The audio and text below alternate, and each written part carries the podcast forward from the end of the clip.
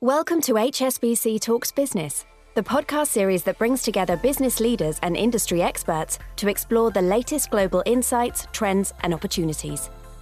Make sure you're subscribed to stay up to date with new episodes. Thanks for listening, and now on to today's show.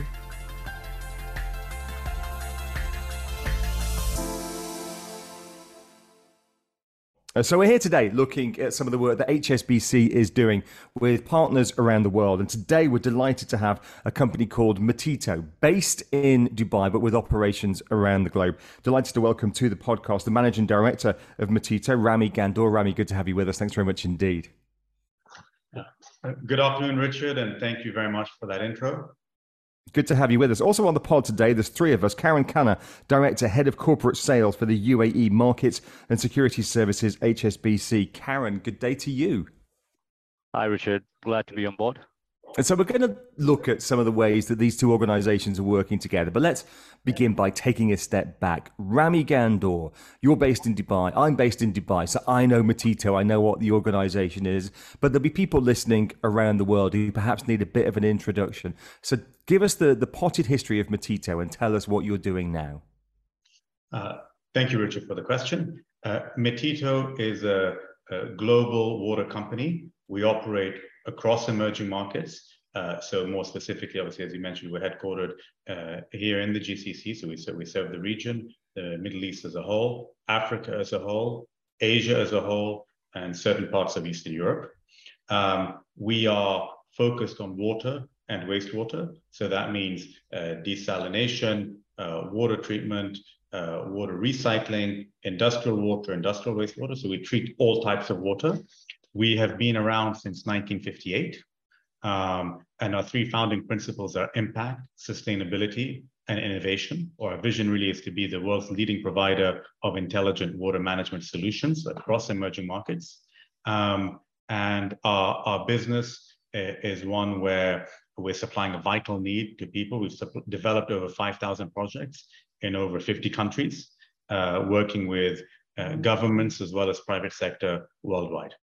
Thanks very much indeed for that, Rami. Karan, if I can come to you very quickly about HSBC, the bank needs no introduction, but can you give us a brief overview about why ESG is an important part of what HSBC does? Not just because it's the right thing to do, but from a commercial perspective. Yeah, it's going to be very difficult to follow Rami on this one, right? But in simple terms, right, transition to net zero is a key strategic pillar for HSBC. You know, we want to do way more than simply play a part in the transition to a more sustainable world. Apart from being committed to become a net zero bank ourselves, we want to support our customers in their transition journey, which is exactly what we did with Metito, right?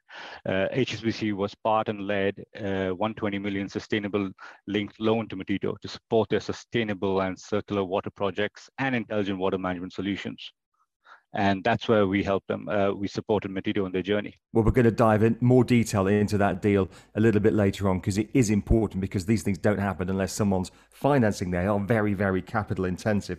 But Rami, if I can start with you first of all, uh, three thousand projects in more than fifty countries across Africa, Eastern Europe, the Middle East, and Southeast Asia. I am not going to ask you to name all of them. You will be glad to know on the podcast. But can you give us a couple of examples? I mean, I've been reading this morning. You've recently won something in Serbia. you're very active in the Middle East, in Egypt, in, in the UAE, Asia as well. Give us a couple of tangible examples that will bring this to life, if you would. Uh, with pleasure. Um, so, uh, first project I'd like to bring up as an example that has quite an important sustainability angle uh, is uh, uh, one of our very first concessions, which we signed in back in 1999, where we developed and invested into the wastewater recycling of Dubai Investments Park. So that's a, for those of you that are outside of Dubai, that's a, that's a real estate development in Dubai. Uh, we receive the wastewater, we treat it, um, and then that's reused to irrigate uh, communities. And one of them is known as the green community um, and others, as well as uh, the water is being reused uh, uh, for district cooling.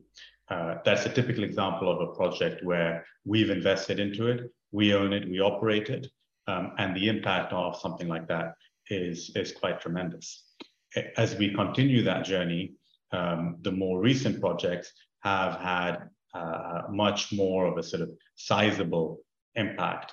Uh, so, for example, we're currently uh, executing the first public-private partnership wastewater project in uh, Saudi Arabia in Dammam, uh, as well as in Qatar. Um, Can you give um, us a sense of the value of these projects? I mean, I've read the numbers, and they're they're sizable, aren't they, Rami? The Dammam project is of the order of $200 million, the total project cost. The Qatar project is of the order of uh, close to a billion dollars total project cost. So yes, there are indeed sizable numbers uh, that are there. But what I think are particularly interesting projects that I'd like to bring up, if I can, Richard, we have um, constructed and a country operating the world's largest agricultural wastewater reuse plant. Um, that's uh, in, in Egypt. Uh, it's called Al Mahsama. We receive 1 million cubic meters of uh, pretty dirty runoff water, basically sewage. Uh, we treat that, um, and then we have a tunnel underneath the Suez Canal, and that's used to irrigate Western Sinai. Uh, so politically, for Egypt, in terms of establishing uh, a strong presence in Western Sinai, that's very important. But from also, you know, it, we've been operating that since May 2020, and that's the world's largest water reuse project of that sort. What's interesting there is that we are currently constructing with our Egyptian partners um, a project which is seven and a half million cubic meters a day. So seven and a half times the world's largest existing project. Uh, also in Egypt, uh, an area called uh, North Delta. So that serves the north coast area of Egypt, including Greater Alexandria and the like. Uh, it's a population equivalent of 30 million people. And that, as we look at um, some of the issues Egypt is having with its neighbors regarding the Nile, uh, their strategy to reduce reliance is to reduce reliance on the Nile. And projects like this have tremendous impact on, on the water consumption. The biggest water consumption typically is, is agriculture. But here we're supplying agriculture, we're supplying industries and the like, that we're reducing the amount of, of water required in totality. I've got many questions I'm going to ask you about technological innovation. I'm also going to ask you about history as well and the history of the organization. But first of all, uh, Karan Khanna from HSBC, you've been involved in financing, obviously not all, but, but some of these projects. Give us a bit of context of, of how you got involved in working with Metito to finance these projects. What were some of the, the challenges maybe that you faced in financing these projects? And what kind of solutions did you come up with to make them happen? Because as we mentioned earlier, they are capital intensive. Rami mentioned billion dollars. Yeah, I think for that, we need to step back and understand our relationship with Metito, right? And you know, one of HSBC's ambition is to be a preferred international financial partner for our clients. And there's no better evidence than how our relationship with Metito has grown over the years. We started banking with them, if I remember right, around 1997. And our relationship has only grown stronger since then, which is which to be fair is a testament of Metito's own growth story, right? They're huge emerging market players. Rami himself has mentioned a few of the countries he's based in, Saudi, Egypt, Indonesia, Thailand, just to name a few and having had the opportunity to sit with Rami and team, their global footprint is only going to expand from here. Right. So from an HSBC perspective, we continue to strive to be the key banking partner at a global level and across all products. And I think from a markets angle and uh, you know the bespoke swap we did afterwards, a few things to kind of consider. One is firstly market dynamics, right? I think we've gone from a phase of great moderation where you've had low interest rates, low inflation, stable growth to a period of great volatility where we're talking longer rates, uh, high inflation, uh, high volatility, and erratic growth behavior, right? So the importance of risk management increases exponentially. In this particular case, Metito was open both to an interest rate and currency risk and wanted to manage that in the best possible manner. Uh, Rami and Rami's team obviously very uh, market uh, from a suitability angle, understand the market extremely well. Uh, we wrap the product in an ESG linked structure, which is obviously much easier considering Metito's commitment to the uh, to the agenda.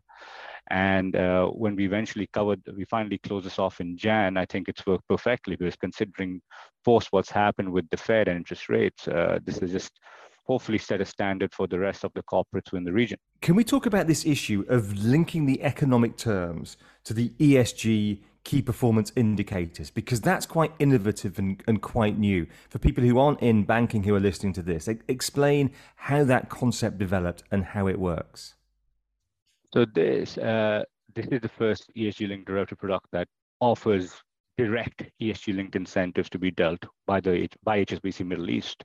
As I said, it marks a further step in its continued role in developing sustainable finance, you know, finance market in the region. In this particular case, uh, Metito had four economic goals, which is water consumption target, water source target, wastewater treatment target, and it's a social sustainability target. And what we do is similar to the financing and on the markets product, we look at these four incentives and we say, if you achieve it, and this is just general market trends now, if you achieve these targets, or if you don't, there's kind of a penalty or a discount which needs to be paid by either the bank or the corporate. Now, an increasing market trend is that clients are enjoying the symmetric nature of these ESG trades. So we're talking, for example, if Metito does not achieve these particular KPIs, they actually pay off something to a third party beneficiary or a charitable organization. And vice versa, if they do actually achieve those KPIs, the benefit goes from HSBC to a third party beneficiary. And this is especially seen in the European and US market. And as I said, uh, is a leading pioneer for suitable uh, for sustainability in this region. Uh, so, Rami, from your perspective, you've done this deal with HSBC, and there are others as well. We'll get onto a $120 million sustainability linked loan. How does your chief finance officer feel about that? I think it's important to look at where, where do we come from as an organization looking, looking into this. And uh, I'd like to say it's effectively in our blood to be focused on, on sustainability. It's our core business. Our core business is about taking care of the environment that we're in. And if I go, uh, go as far as back as uh, 1987 was when our founders coined the term uh, commitment to a cleaner environment. So for us, well before the word sustainability became popularized, um, well before the term ESG was coined, uh, we've been there uh, thinking at uh, uh, and doing everything possible to serve the environment that we're in. If we don't achieve these targets, we're definitely doing something wrong. Um, so I do feel both the responsibility, but also a pride in terms of uh, where we're going uh, to achieve these. Um, so, uh, the, and there's always continuous uh, opportunity for improvement, and hence these targets are not necessarily easy targets, um, and those that we have to work hard to achieve. But um, that's what we're here for. That's what we're here about, and we look forward to pushing the envelope. Well, that's interesting. And that brings me on to the history bit that I was going to mention because you talked about 1958 being founded. And as you mentioned, no one was talking about ESG back then. And tell us a little bit about when and where it was founded that there was a higher purpose, not just profit. Did, did that exist back then, or am I being a little bit too idealistic and naive? The honest answer, I think, is a combo of both. In that, um, yes, there, you know, there, there, there is definitely uh, a commercial aspect of founding a company, but also uh, you know, there is a let's go before you call it social aspect, a feel good factor. The company you asked about the history was founded in 1958 by my late father, Farooq Ghandour. He came up with a very generic title uh, Metito was Middle East Technical Industrial Trading Organization, i.e., Middle East is as far as he could potentially think, and he would come up with sort of everything that he could think of at the time. And he moved into swimming pool filters, and he started as a one-man show assembling swimming pool filters, and that grew to larger pools, more commercial pools. He was joined in 1965 uh, by our current chairman, uh, my uncle Montez, his, his younger brother, and it was a partnership with the with the two brothers. And as he went through from swimming pools, he started looking at you know the wider um, water scarcity issue, recognizing that we live in a part of the world, the Middle East in general, uh, where water scarcity is very much an issue. Um, maybe in Lebanon at the time where he was, it was less of an issue than the surrounding countries, but he was very aware that it was was an issue. And uh, in the late 60s, um, he saw an article about um, uh, DuPont in the US using membranes to remove salt out of water for industrial use.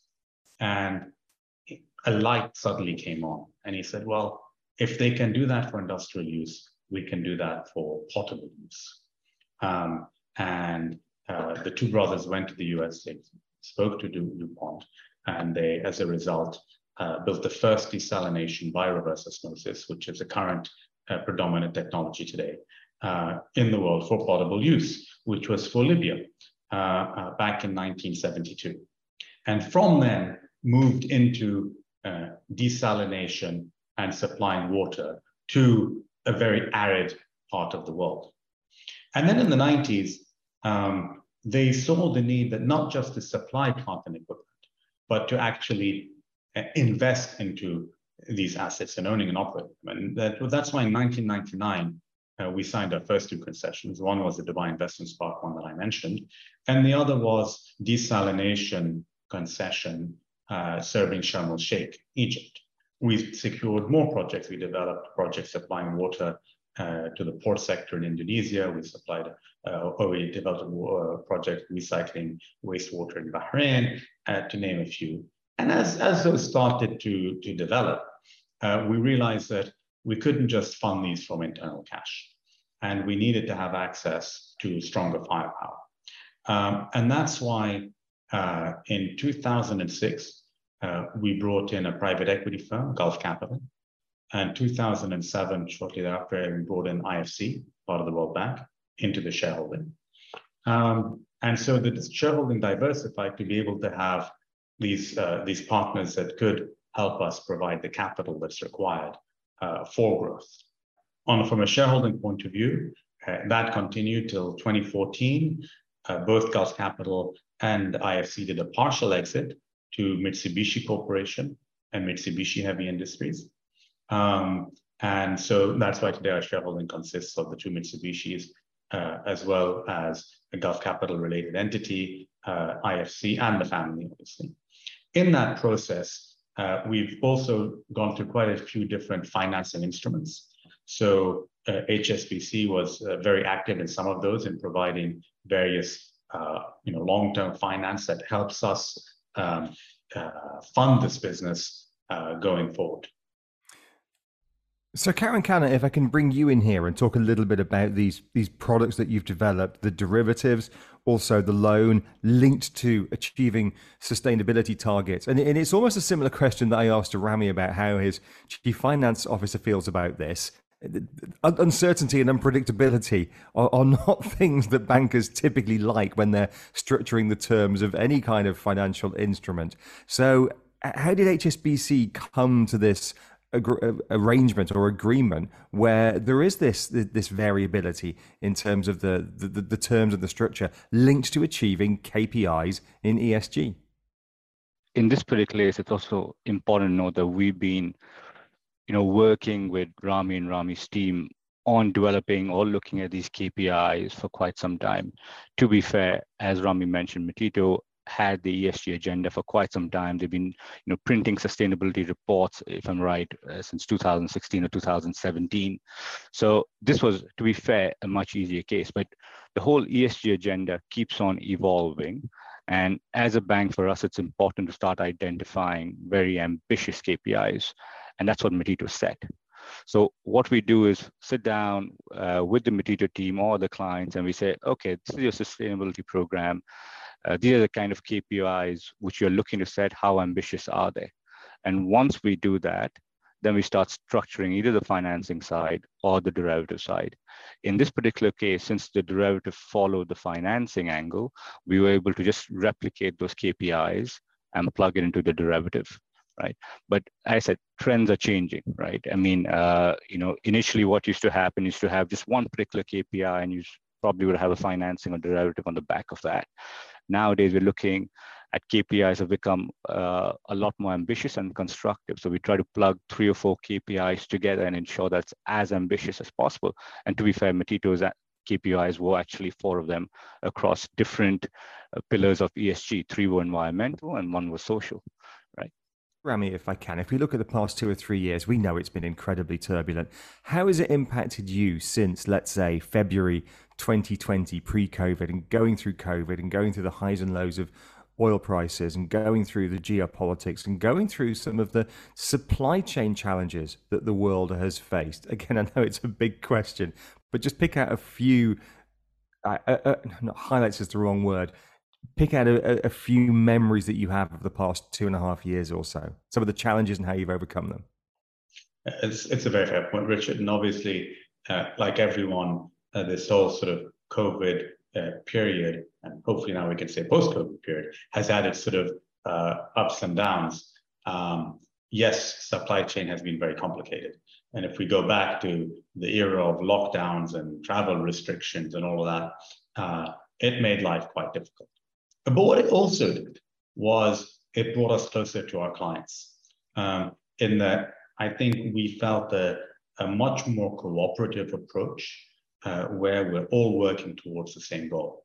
Um, and so I see that as a silver lining of, uh, of what, what it did was uh, as the challenges came up, um, overcoming them became much more of a joint affair, looking for a joint mutual success.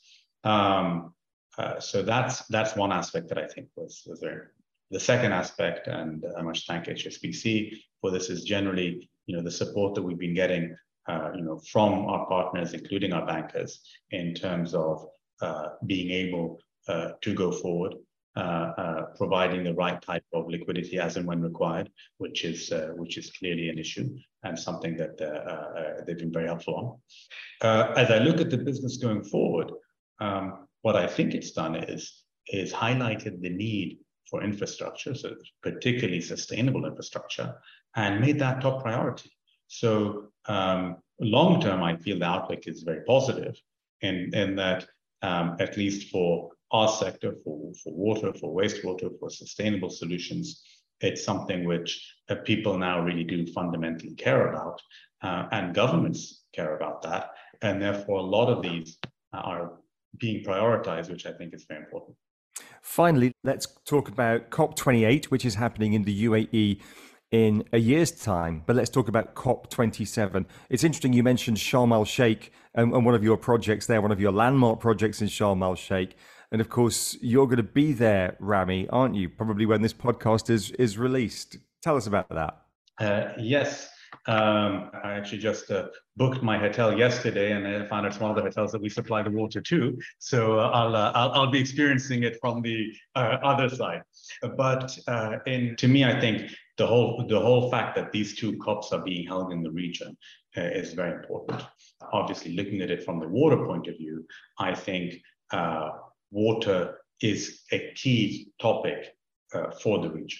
So having COP here, uh, I think will help my agenda of highlighting the importance of water conservation, water reuse, sustainable forms of desalination, um, and, and, other innovative solutions. Um, I'm looking forward to it, putting everybody together and getting that, having all these high level uh, delegates and government representatives and industry representatives uh, focus on the issues. COP27 being in Egypt, um, I think will also have an important Africa angle to it.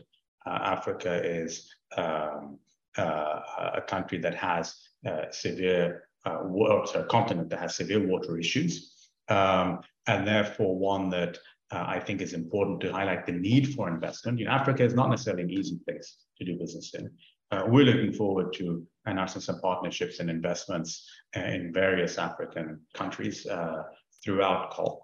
Uh, and I think that's something that is something that's much needed and, and we're looking forward to.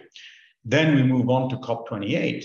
Again, COP28 being in the UAE uh, uh, in an extremely arid country is has got water as very much a key issue. Uh, I am aware that it is one of the, the top topics there. And we know that the organizers are going to be very focused and they're going to be very well structured about highlighting these issues and, and making a go forward. So I feel uh, having these two events here is very positive um, uh, to, uh, to the topic. A final quick word, gents, before I let you go on innovation. And if I can start with innovation from a banking perspective, Karan Khanna, if I can bring you in now. Clearly, some of these products that you've developed with Metito and elsewhere within the bank are innovative when it comes to ESG. What's next in terms of innovation of financial products, banking products over the next not just year or two, but decades as HSBC heads towards its net zero target? How is innovation in the world of finance as it relates to sustainability going to develop, would you imagine, over the next few years and decades? What I do see is increased appetite to green and sustainable linked financing right? In whichever format, whether it be via banks, whether it be uh, via debt capital markets or equity capital markets. Uh, I do see some of the structures of ESG changing as well, as you just mentioned, how the KPIs are built in. Uh, KPIs today may not be valid a couple of years down the line, right? Uh, you know, the integration of sustainable practices into corporate strategies is a big part of meeting shareholder expectations. And is a big requirement for corporates nowadays. I would also expect in that space then the regulatory landscape to change or to keep on changing, uh, especially concerning ESG disclosures and to ensure that it moves in tandem with the ever expanding ESG journey. But I'll probably answer your question in a decade from now and let you know the answer. we'll, we'll, we'll, catch up in 2032. But very quickly, just to pick up, Karan, on that word you mentioned, appetite there from clients. Is there appetite out there? Are, are the big corporates, maybe even small to medium sized corporates, who want this type, this universe of products and services and solutions? Absolutely. The dialogue I'm having today, as compared to a year or a couple years uh, previously, is a lot more. I think everybody's keen to start on the age journey, some are already on it, right? Uh, I think the main part out here is going to be education. How do you take something which has been discussed in a boardroom to a final product? In Metito's case, I think it also stems from the ownership, right? As Rami said, that plan has been, or the ESG plan or the journey has been with them for ages now. And that's what we need. We need it to stem from the ownership level and then come down. It just makes life so much easier. Uh, finally, Rami, for you, the innovation question. I love the story that you told about your dad and your uncle your, your, dad, the chemical engineer, heading to the United States in the 60s to see DuPont when they heard about these membrane things and, and then reverse osmosis, which was absolutely cutting edge back then. And now you're doing things with wastewater to potable, wastewater to irrigation in Egypt, and so on. What's the next frontier in terms of innovation, solar power as well? The next frontier in terms of innovation in your industry, would you say, that's going to be the game changer over the next 10 years or so? I think there's, you know, multiple game changes, game changes taking place. Renewable energy is obviously one of them that's already started that trend, and that will continue, and that will have a tremendous impact. With that, I think we look at, let's if we, if we talk about desal first, uh, there's new technologies coming up in terms of recovering further minerals from brine, which I think is going to be very important. There are new technologies and also uh, linking to the developments in the hydrogen space that I think could, uh, could have a tremendous impact on energy consumption. There is also a different business model and actually different project type that I'd like to highlight that I think is very innovative, which is we have just applied the first of three barges where, where there's large scale desalination on the barge. Uh, the two the two others are in construction right now in Port Rashid. Um, and the, the first one is now being delivered to Shuqaiq in Saudi Arabia. Um, and uh, what that does is that's 50,000 cubic meters per day of desalination. Uh, it's on a barge. It's located four kilometers offshore. Um, and so what, what's the benefit of that? Uh, number one, you don't use up the real estate on the coast, uh, which is always valuable real estate. Number two, you have uh, mobility and that that barge can be moved. Not every day, but if you need to move it, say once a year or something, it's doable. But from a technology point of view, also, you, you need to do a lot less because typically the water four kilometers offshore is a lot cleaner than the water close to the coast. So you need to do less to treat it. And then typically the currents um, are stronger. So in terms of dispersing the brine, which is uh, something that needs to be studied very carefully uh, to ensure that there's no environmental impact, it's also much easier to do when you're offshore. So I see that to be a, big future trend. And as that concept is now proven, I see more and more of that taking place. And that's something that we're, we're looking forward to. As we go through all of these innovations, we couldn't do so without the support of our bankers, and you know, particularly uh, of HSBC. Uh, the footprint HSBC, the adaptability, the flexibility that they've had is something I just like to say thank you. Thank you very much indeed. That was the voice of Rami Ghandour. He's the managing director of Metito, based in Dubai, but a global footprint. And we've also heard today from Karan Khanna, director, head of corporate sales for the UAE Markets and Security Services, HSBC. And with that, we bring an end to this podcast. Thanks very much indeed for listening.